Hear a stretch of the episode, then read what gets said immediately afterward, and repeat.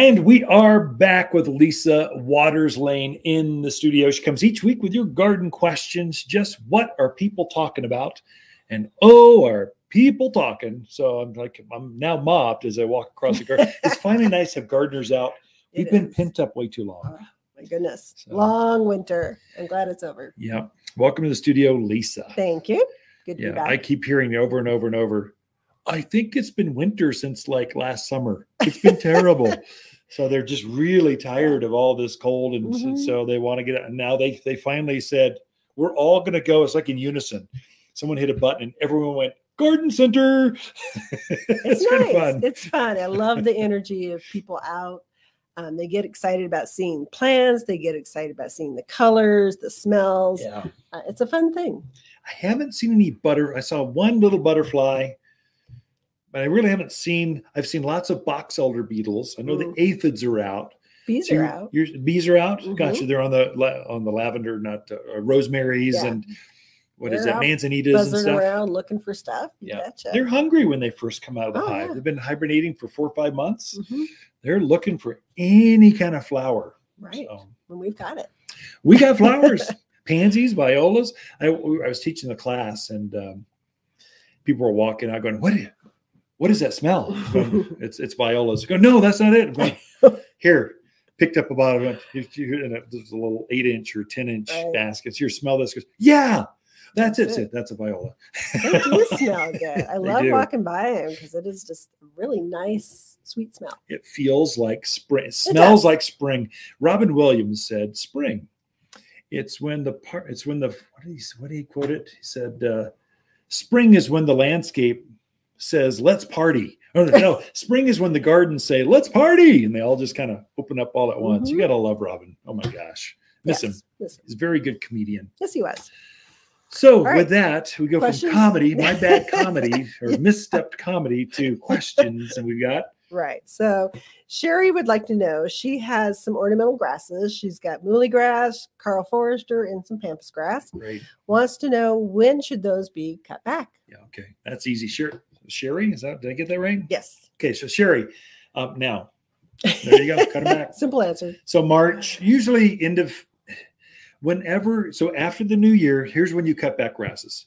After the new year, Mhm. whenever the snow finally beats them up, they start to lay down and look terrible. So pampas grass, they had those beautiful plumes at the end of the year, and then they just got snow and they just kind of fell over. And they looked like this mangled mess. Yeah.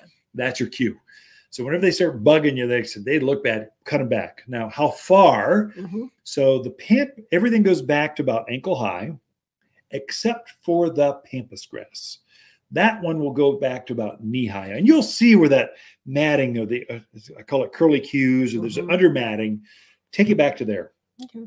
And so you want fresh new, you want fresh new growth coming up, not competing with the last year's growth. Mhm. So it has this brown, Yeah.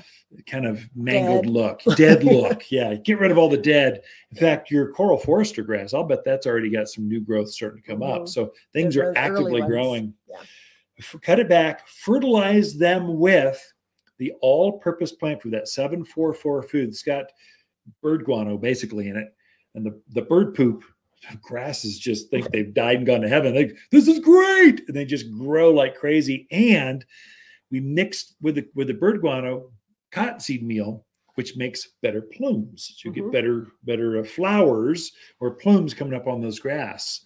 And so that's kind of how you do it. So Sherry, Okay. now Get busy. I'd say I would say in the next two to three weeks, you should Yeah. have them all cut back and fertilized. Okay. Next question is from Randall in Prescott Valley. He wants to know what is the difference between a shrub rose and a tea rose, and will one do better in a container? Oh, man, Randall, I could do a whole section, whole whole show just on that question alone. Let's see if I can summarize this really quick. And so his was shrub and Tea rose. tea roses. So hybrid teas, those are the ones that your grandmother grew. Long stem roses with great big flower, traditional rose. Mm-hmm. On top of that, there's a long stem rose that has one or multi. It's almost like a firework went off. Just boing, like multiple flowers on the end of this long stem. Those are called floribunda roses. Mhm. They typically get about the same size, hip high or so, Right. that kind of thing. Then you go to shrub roses. Mhm. Shrub roses are low care. I want lots of color and I don't want to think about it.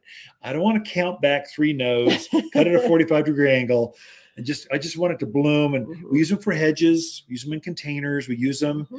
To to to line property lines. Uh, they get up about hip to maybe chest high or so, depending on the model.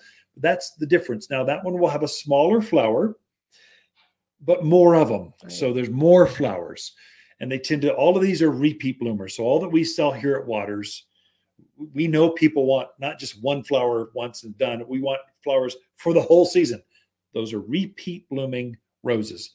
Mhm. All of these come in repeat. They come in multiples, but if you're shopping here at Watters, we only sell repeat blooming roses. That's the difference. Then the last one, I guess there's two others. We've got ground cover roses or carpet roses. Mhm. These are roses that get no higher than knee high, maybe even shorter than that, and they kind of sprawl, they spread out. Instead of going up in a shrub, they spread out and they're great for ground covers. Mhm. And so we'll use those at the edge of driveways, at the front end of raised beds, and they flow over in between boulders. They love the full sun, take the heat, and they bloom kind of like a shrub rose. So Mhm. smaller flowers, but a lot of them in continual bloom. Comes in lots of colors. Oh, the last one.